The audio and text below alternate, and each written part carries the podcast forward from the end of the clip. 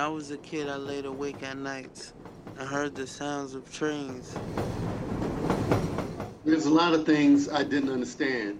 A lot of things I'd do different if I could. I don't want to be criticized. Nobody takes me serious here. Like you? Who in the hell says I gotta like you? Let go of this? How can I let go of this? It's who I am. It's all I know. I wish they froze me in a block of ice till it was my time and I was ready to make my move. Before I started doing this acting stuff, I was afraid to get up in front of people. I didn't go to the moon. I went much further.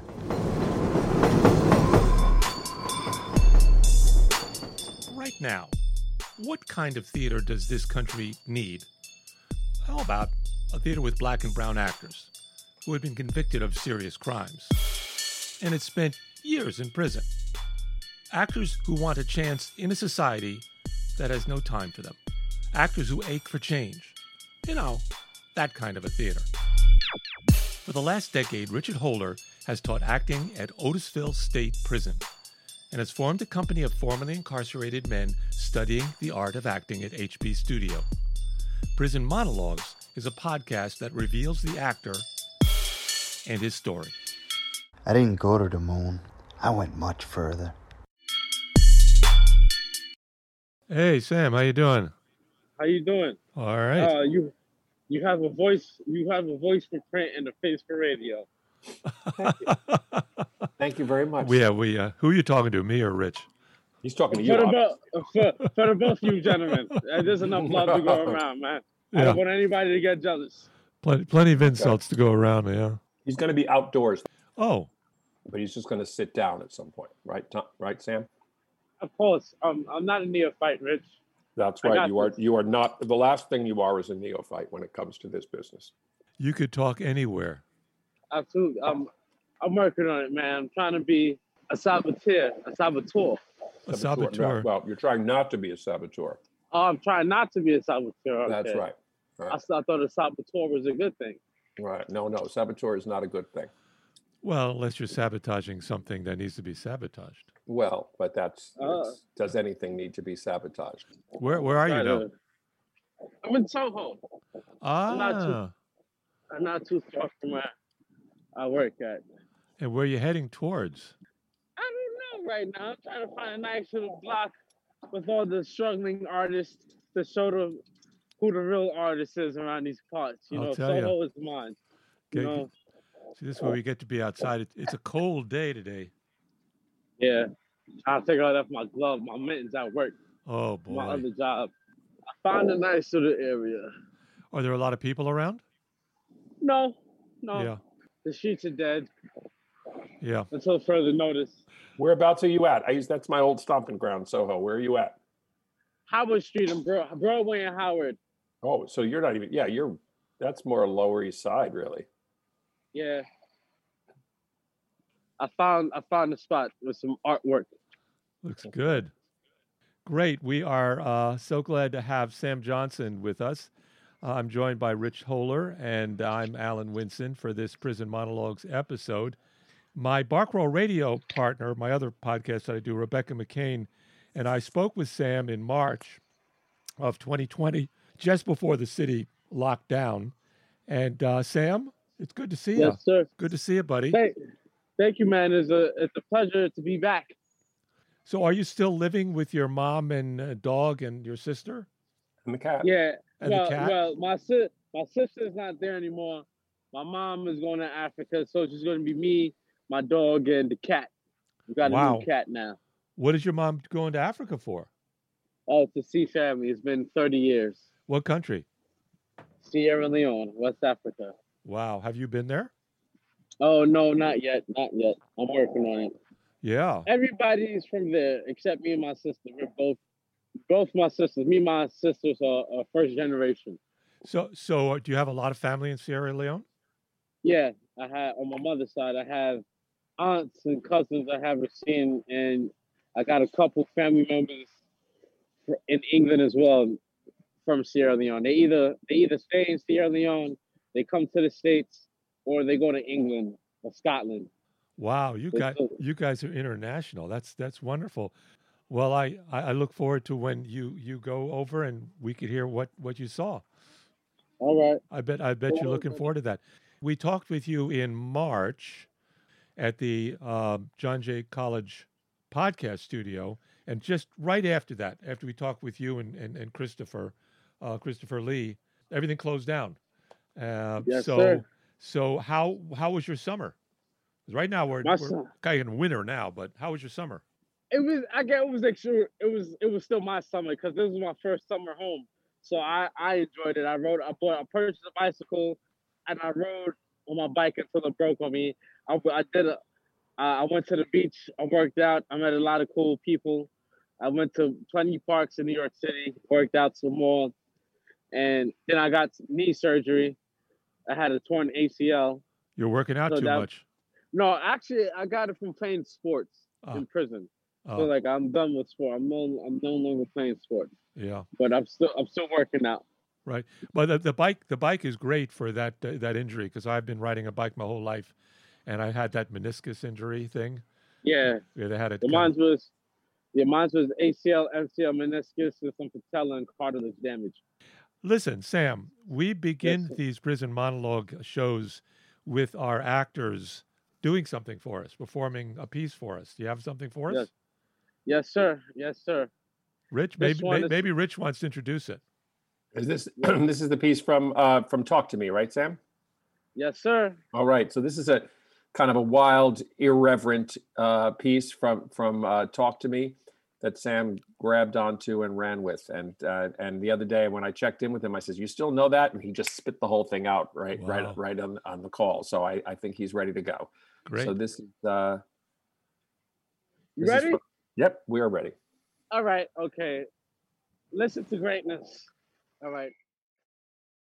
When we moved here, my parents wanted me to go to the best public schools available. So we got this tiny ass apartment right next to these million dollar homes. And I went to school with white kids. Mind you, I didn't see white people before. I was just never really friends with one. First day of school, just like I was always dressed, which was fly, especially the first day of school. We're running late, and I didn't have time to brush my hair. So I brought my brush with me to class. I'm in homeroom, and the teacher leaves, and this one kid immediately starts in on me, talking about, why are you always brushing your hair? To which I reply, because I know how to take care of myself. So shut the fuck up. He then takes my brush and the kids start passing around the classroom. This one kid takes my brush and pushes it aside his book bag, and I try to grab it. As I went to go get it, the teacher walks in, and I try to tell her, That's my brush, that's my brush. And she said, You have no hair to brush. So I spat in her face. I got expelled, and my dad kicked my ass when I got home. I was 14, crying like I was five. I have this theory no matter how old you are, your parents beating you will always make you cry. We moved to a neighborhood that had a lot more black people, that had a lot more space, for a lot less money. I promised my parents I wouldn't do that to them again, that I wouldn't put them through the embarrassment. They understood why I did it, but was pride worse than coupled with embarrassment? And I sort of agree with them. So I say, okay, at least I get to keep my pride. All nice right. job, Sam. All right. Thank you. Well, well, well done. Real, really well done. I, this is kind of interesting that you did that because my next question um, was about your childhood. Uh, Yes, because sir. because we didn't really talk about your childhood when we were together uh, for Bark Row Radio episode. Um, can we explore your childhood a bit now? Yes, sir. Yeah. Um, so where'd you grow up? I grew up in Harlem until I started living with my dad in Brooklyn, and until I got into too much trouble and I had to go back to the Bronx to live with my mom. So I was in three boroughs. For Oh, like wow, you rolled over. Like, So, so this like monologue, 13 years. this monologue that you just did, is it does reflect kind of the feeling of your childhood in any way? A little bit, a little bit. Because there was one time, just as I was going to, I was going to uh, a public school, MS 117, right? It's in Brooklyn. It's on Ken, Ken and Willoughby, right? And I kept on like every year, like I got, I got suspended for some dumb shit. And 2006, I got suspended like before Christmas. So I didn't get any Christmas presents. For some reason, I always got suspended around Christmas time. 2004, except 2005, I didn't get suspended in school. But two, this was the year. This, this was the year I got suspended. So I went to my grandfather's house in Jersey, which I always did, because he had a nice house and he had cable. Not saying that we didn't have cable, but that was like a thing that I did every year, right? And I come back and I found out that I had to go. I had I started private school the following day, which was fucking absurd to me because I wasn't. They they made executive they made executive decisions about my life without me sitting at the board table, right? So the following day, I go to I go to this private school. I'm dressed in uniform. Mind you, in public school, you get to wear you have the choice to wear uniform or regular clothes. But I was wearing regular clothes. So now I feel like I look like a dweeb in uniform, right? And so now I had to sit in front of the classroom amongst like 20, 20 kids that I don't know, right? And it was a small private school. So like the sixth, seventh, and eighth graders were in one class for some odd reason, which didn't make any sense. We all did the same, we all did the same type of work, right? And the, t- the teacher walked out the classroom um, for some odd reason. This coincides with the damn monologue. And one of the kids was like, "Yo, you want friends?" In my head, I'm thinking that they trying to play me. I'm like, "Who? The, what type of question is? What type of person? What type of child asks another child if you want any friends in New York City?" Right. So my response was, "I don't want no fucking friends." Right. I was a dick. I was the dick in the situation, which was like deserving. It was very deserving to the way I got the, the way I got treated. Right. So I went home later that day and I was upset. My mom, my stepmom at the time, well, she's still my stepmom, right? She's like, Sam, uh, I was playing music, right? She's like, Sam, you should turn down the music. And I did turn on the music and I closed my bedroom door. And my and I was kind of upset because it made no sense for her to be home right now. She should have been at work. Right. But she's home after I come home from school, which was pissing me off. So now she's talking to me and and like I don't know, I just snapped and I like uh, I had chased her with a knife inside the room and like she ended up jumping off the roof. But I didn't do anything to her. I swear to God. I swear she's still alive. I didn't stab her. I didn't kill anybody. I ended up stabbing the wall like three times because I was so frustrated that I was in a new school and stuff like that. Wow. And I don't Yeah. I, I feel like this is I'm really I'm not really giving myself justice here. Yeah. Yeah, I mean, it sounded like you were you were a very angry young. uh, How old were you at this time? How old was I? I was 13. Thirteen. All right, you're. I mean, yeah, you're a young teenager. You got a lot of hormones kind of running around, and you were you were kind of uh, upset. Uh, clearly, you're not that way anymore. At least you don't. No, You don't seem to be angry. no, Yeah, because I find I find an outlet for my frustration. and which the is outlet working is, out. is working out. Right. working right. out and training people and playing video games. And this and acting. Right. I can channel my frustration into the into the masterpieces.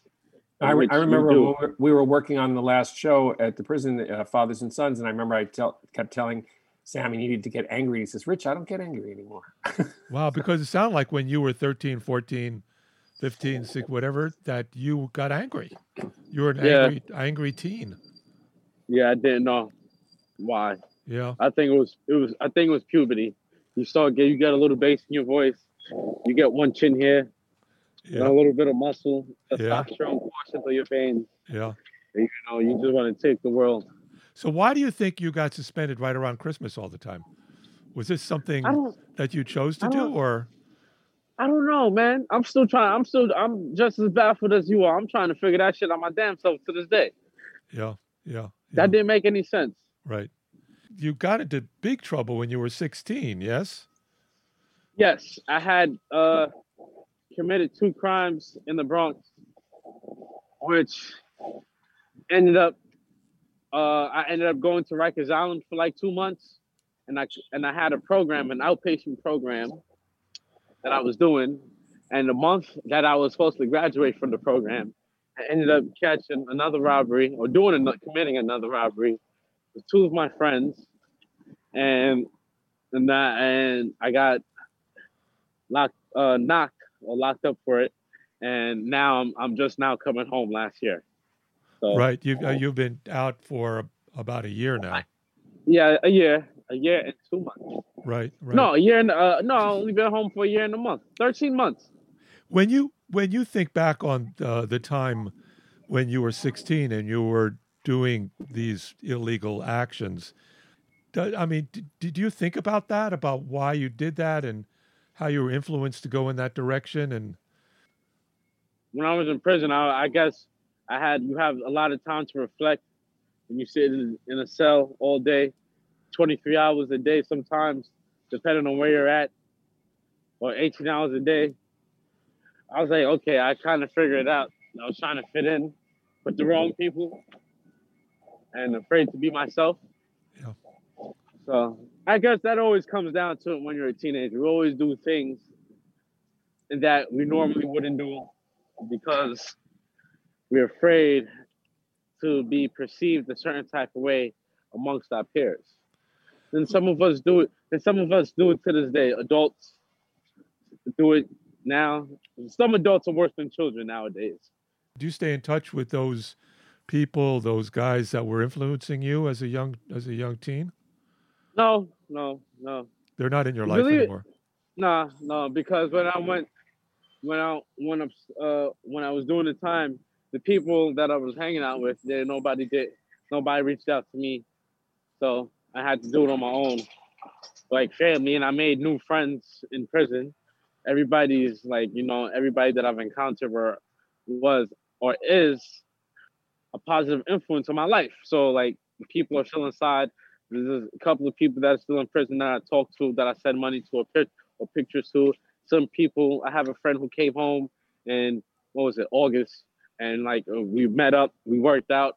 He got a job, and I may be working in the same job as him soon. You know, so it's like it's like a small circle of us that we, you know, we stay connected. We talk to each other to check up on each other, make sure, you know, we're doing good. I have another friend that I was real close with in Otisville. We used to play Scrabble together, and he used to beat me a lot. His name, his name, his his name. I'm gonna give him a shout out. His name is Richard Lazzarini, but his name is Ali. But I call him Aliasa. We call him Aliasa. I call him Lord Aliasa because he's mad fucking smart, and it just seemed like Lord is such a good name to add in front of a good, you know, title to add in front of Aliasa, right? And he walks dogs and stuff like that. And now he just got his apartment somewhere in the upper east side, rich motherfucker, right? Excuse my language, right? That's my friend, so I could talk about him like that. I'll tell him to his face too, right? And so the other day, like, you know, that's one person I guess I can say understands me or gets me to a certain degree. And like, you know, he understands the struggle. Like I I I keep him in the back of my head as my motivation because you know, we were in college together. If I needed help, he helped me. And he has a way of like putting words together and really articulating himself in such a way that makes you uh that challenges your own beliefs So and like your your thought your thought process and stuff like that. And I and I and I and I and I appreciate the camaraderie that have that I built with him and my other friends because now outside it's not the same. We really don't have anybody to lean on because nobody really understands the struggle that one goes through, is going through every day or, or has been through. And people are just not on the same type of time right. as me. When you were at um, oh, you were at uh, Coxsackie prison. Yeah. You were in prison for about what four or five years, right? From no, I was. I did I did prison. Uh, I was in prison for nine years. Nine nine years. years, four months. You started at 16 and you were very young when you were at Coxsackie. Uh, you talked Yeah. about having a small cell up to 18, 20 hours just isolated by yourself, not allowed to talk to anybody. Um, Yeah. You have to sneak conversations with other buddy. You spent a lot of time doing push ups in a, in a Yeah. cell in which you could touch either wall if you put your hands out. And then you moved to Otisville, which was very different. Maybe you talk a little bit about that that period at Coxsackie. What was that like? Oh, Coxsackie was uh when You remember the movie Shawshank Redemption? Yeah. Yeah. So when when I pulled up, like we was on the bus. At this, I was 17. Uh, it was March. I remember it. I went upstate March 1st, 2011, from Rikers Island.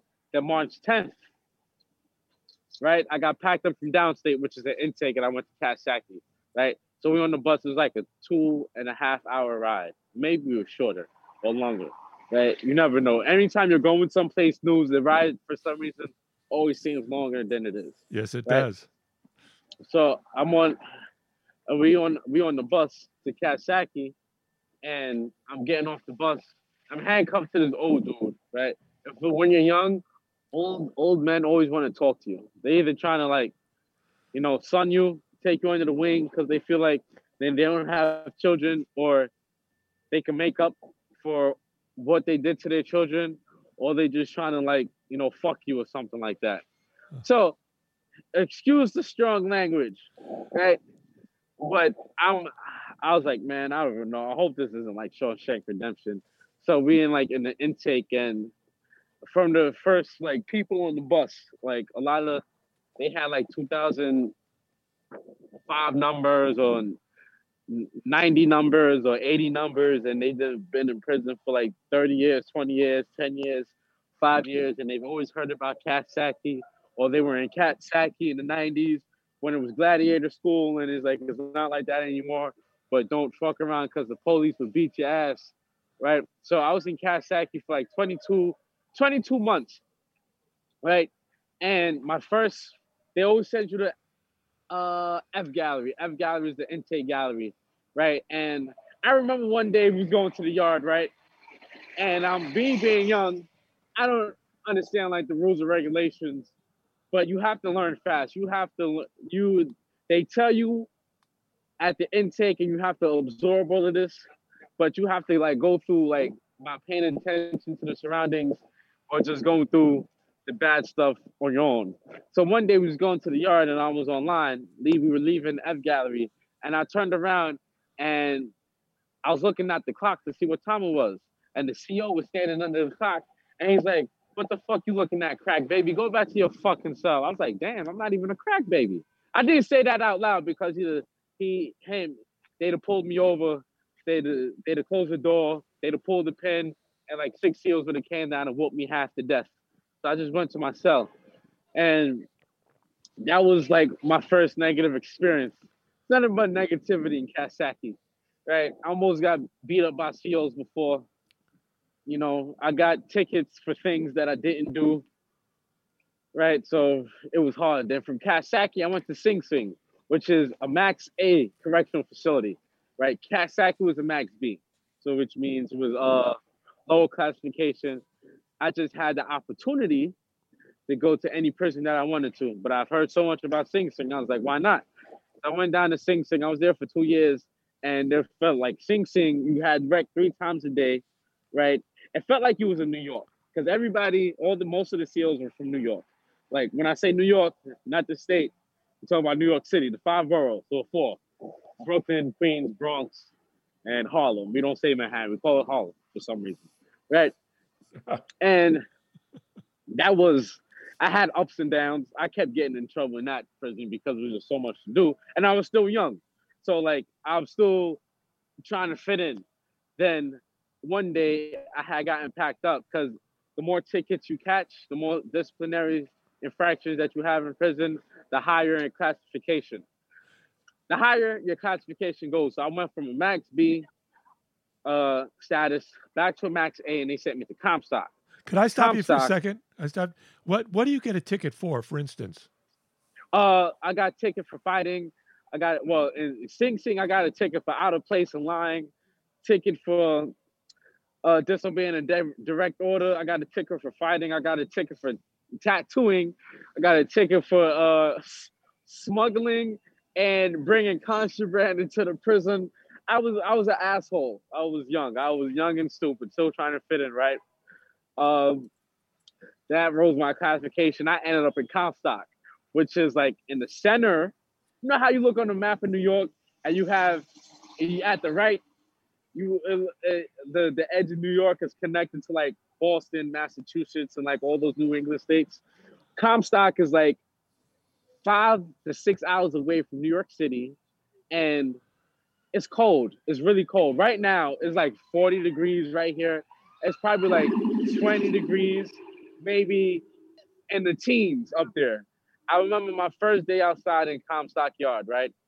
I, I we were standing outside. It was probably like five degrees or like, but with the wind chill, it probably feel like four degrees below zero. We're standing the we're standing outside waiting for the uh waiting for the CO to open the rec pen. And there was this one dude. He was on the gallery with me, right? Intake gallery.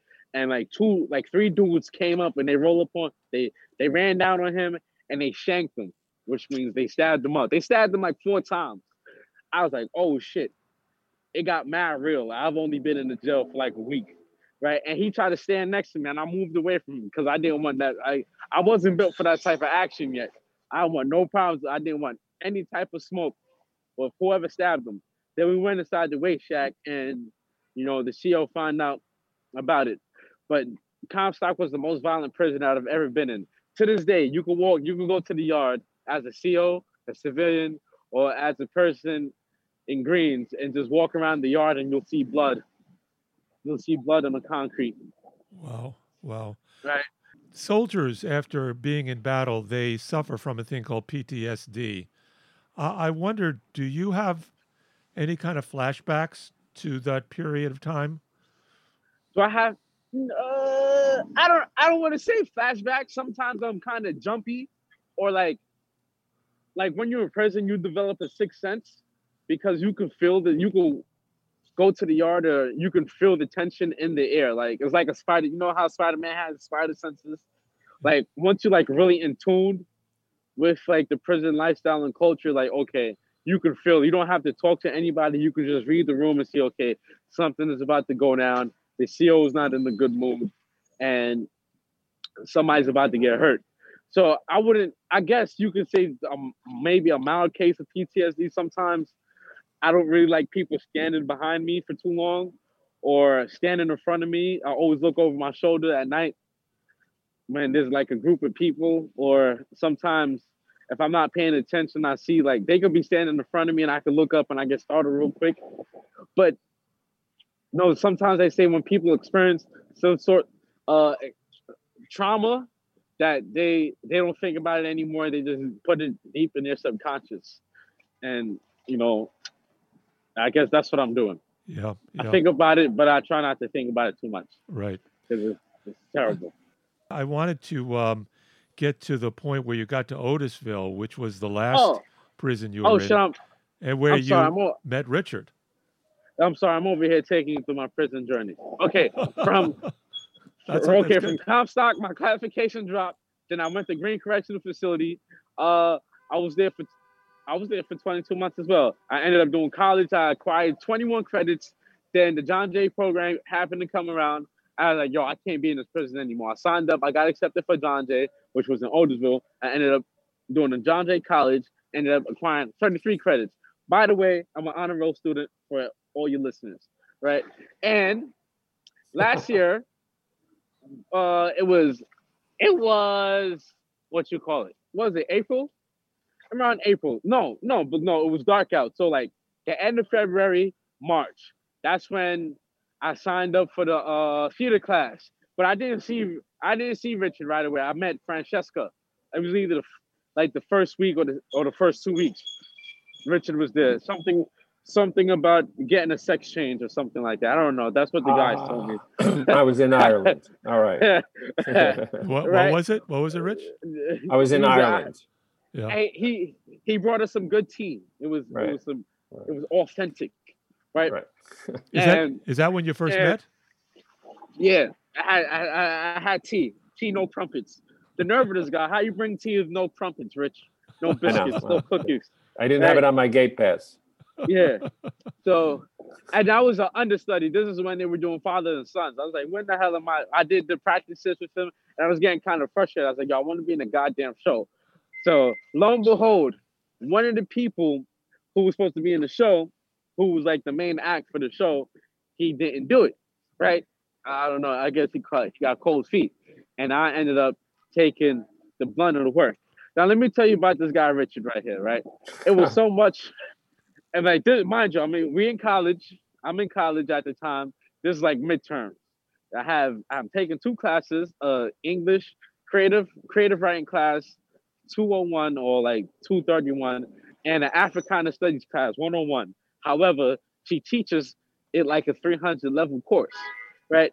So now I'm, I'm writing I'm writing essays back to back every week, and he gives he's like, okay, huh, okay, young man, here's the script, here's the monologue. You got this, this, and this. Oh, and by the way, you have to do the opening is like six opening monologues, six or seven opening monologues that you have to do and you have to memorize, right? I'm looking at this guy. I'm like, okay, I got this. And I looked over it in my in my cube when I got back. I was like, yo, I ain't got this shit, man. And one of the people, uh, his name is uh King, but we call him Yum Yum. He got a big, he got a big nose like a uh like a gremlin, right? We call it the sexual apparatus. He got a sexual apparatus nose. You can censor that out for the listeners. I'm not right? censoring anything out. This is going up as Oh. an, uh, an ex- Okay, there. explicit Oh, that- that's what I'm talking about. You keep- no, no, it's too gonna- late. We gonna keep this raw and uncut, right? Yeah, you, there you shout go. Out, Don't try. Shout out, yeah, shout out to King if he's listening listening to this. I hope he is. His nose looks like a sexual apparatus, right? However, he was uh, one of my main motivators. Him and Christopher Lee was like, "Yo, you got this, man." So the following week, the following Friday, you know, Rich became the class, and I had Rich was like, "Yo, you got this." I was like, "I don't know, man. Uh, I think this is too much." He's like, "Nah, it's not too much." in my head, I'm like, "Yo, bro." I'm, I got fucking college and I'm doing shit right now, man. I'm doing a lot of things right now. Okay, it's, it's good. It's- I think this should be good enough that I'm coming to class every Friday, Rich, and I'm doing a monologue, right? A long ass monologue, right? God damn, that monologue was long. But uh, we got it. We got to the point where it really worked out, where everybody had to do their own opening monologue. It was beautiful, right? And you know, I'm happy for that. And I got, I got, uh, got to do the show. And I think I still remember my line. Is that? Hold on. Forgive me if I, if, if I, if I, if I, if I tank it. It was one of my aunts once told me that I reminded her of my father. It really pissed me off at first, but in a weird way, it made me feel kind of good. Now, how fucked up is that? Feeling good about being like somebody that you always hated. I guess, I guess I never always, I never hated him, but I did wait for, but I did wait a long time for him to show up one day. I can't remember. That's how far. That's only. That's how far I got. Oh, that was not bad. That was It's, not bad. it's- it's- it's there. It's there somewhere. It's there. And my name is Eddie, not Ed. Ed right. Eddie. Well, you know what? Right? The nice the nice thing about that whole story was that when Sam came to me that day and said, "Look, I can't memorize all this," and I thought like, okay, I had to listen to him because I I knew what was going on. Um, the when I had gave me the idea to have each man introduce his own scene, and it turned out to be an improvement to the play. So you know, you got you got to listen to your actors. Sometimes they know more than you do. Yes. Yes. And sometimes a mistake becomes better than what you originally thought you were going to Right. do. It did work out beautifully. Yeah, yeah. We're at that point. where We need another monologue here from Sam. Before we before we do that, uh, I, I know that um, you work as a um, as a trainer, as a sports trainer. Uh, how's that going for you?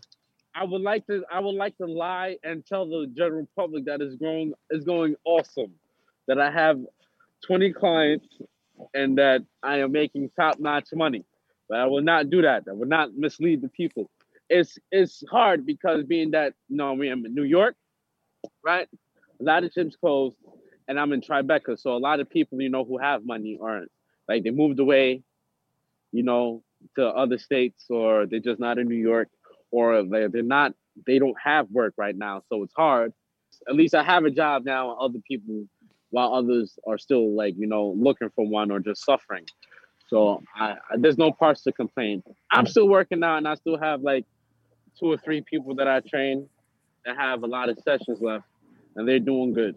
Well, I can uh, say that if anyone's listening to this podcast, you can contact Richard or myself at uh, prisonmonologues at gmail.com and we'll put you in touch with Sam, who's a terrific, a terrific coach. I hear.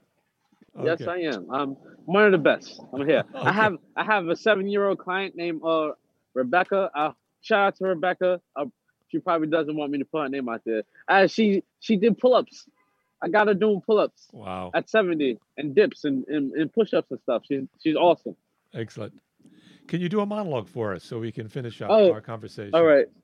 Please, Uh, okay, this is Interestingly enough, I just want to tell you about this monologue. This monologue is from our new show, which is opening on December 5th, called Inside Out. And this is a section called uh, Here in Prison. And it's three three different guys uh, doing the things that that they did to in order to cope with being in prison. And and not surprisingly, Sam's big uh, go-to was was exercising and working out and bodybuilding. And so when he's doing this monologue in the show, he's actually lifting weights while he's doing this whole thing Actual weights. actual weights. He wo- doesn't have the weights today, but you know, Sam, since Yes, we sir. can't since we can't see you, we can only hear you. Like, l- let's act as if you are doing the weights, because when you lift those weights, sometimes you can barely get this monologue out, and that would be fine. All right. I'll try my best because it's cold Okay. out here. Yeah. So use the cold instead of the weight. Okay, okay, Rich. There's there's something about Richard. If I ever became a rapper, I would I would name my rap album after him because there's something about Richard putting me through this type of stress out here. All right. Okay, mind you, I'm doing push-ups out here in the cold. I'm touching metal. All right. It's hard to envision the inhumane conditions of the inside of these 8 by 12s. But when you're stuck in a system doing life in these prisons, it becomes painful in these coastal cells, surrounded by gangsters, Macs, killers, and big willies who slung cracks, watching out for MOs and pigs, capos, and rats. Young kids coming through trying to get reps in these places, screw facing, fronting, putting cuts in each other's faces. I hear the same crap from these lames on the gate. Talk about guns, drugs, drama, three skid bids, but they still go home to live with their mama. Waiting for Saturday, praying that the crime get hit, so he can break, so he can break them all. A sack of that exotic he get. All right, great, nice job, Sam. And I I didn't want need for you to get down on the ground in the cold, but thank you for doing that. It sounded terrific. You did a great job with that, Sam. Great Oh, job. nice. And you did it Thank without the script, did you not? Right? Oh, I would, I would like to. I wish I could lie to Oh, you. Can I oh, lie? right. At least I know you got your script with you, which impresses me. Good. Because I'm not a neophyte. That's right. You are not a neophyte. You are- Never a You're neophyte. certainly not. Sam Johnson, thank you so much for joining us on Prison Monologues. This was a peripatetic interview. Ooh, there's a word, Sam. They go, what's, what's peripatetic? It means you were walking around while you were talking. Ooh, Oh, peripatetic. That's going to be your word from now on. Yeah. Perip- Uh, uh, uh, it's real peripatetic. Right. That, that'll be the title of, of this uh, episode Sam Johnson, peripatetic interview, something like that. right. When, Oh, we, I like it. when we get it up. Sam, Sam, it's so great to see you again. I still owe you a beer. Uh, I, I promised you one. and we, you know, we owe you owe me and Chris for dinner. I owe you a dinner. Becky Uh, yeah, it and was I, spaghetti. Rebecca and I owe you and Chris a dinner. When this Yeah. COVID thing is over and we're all still alive, you're invited. Hopefully. Yeah. Absolutely to our to our apartment on the Upper West Side in uh, what what you're calling Harlem and we call Manhattan. So Right. that's great. Sam, thanks a lot. Stay stay warm.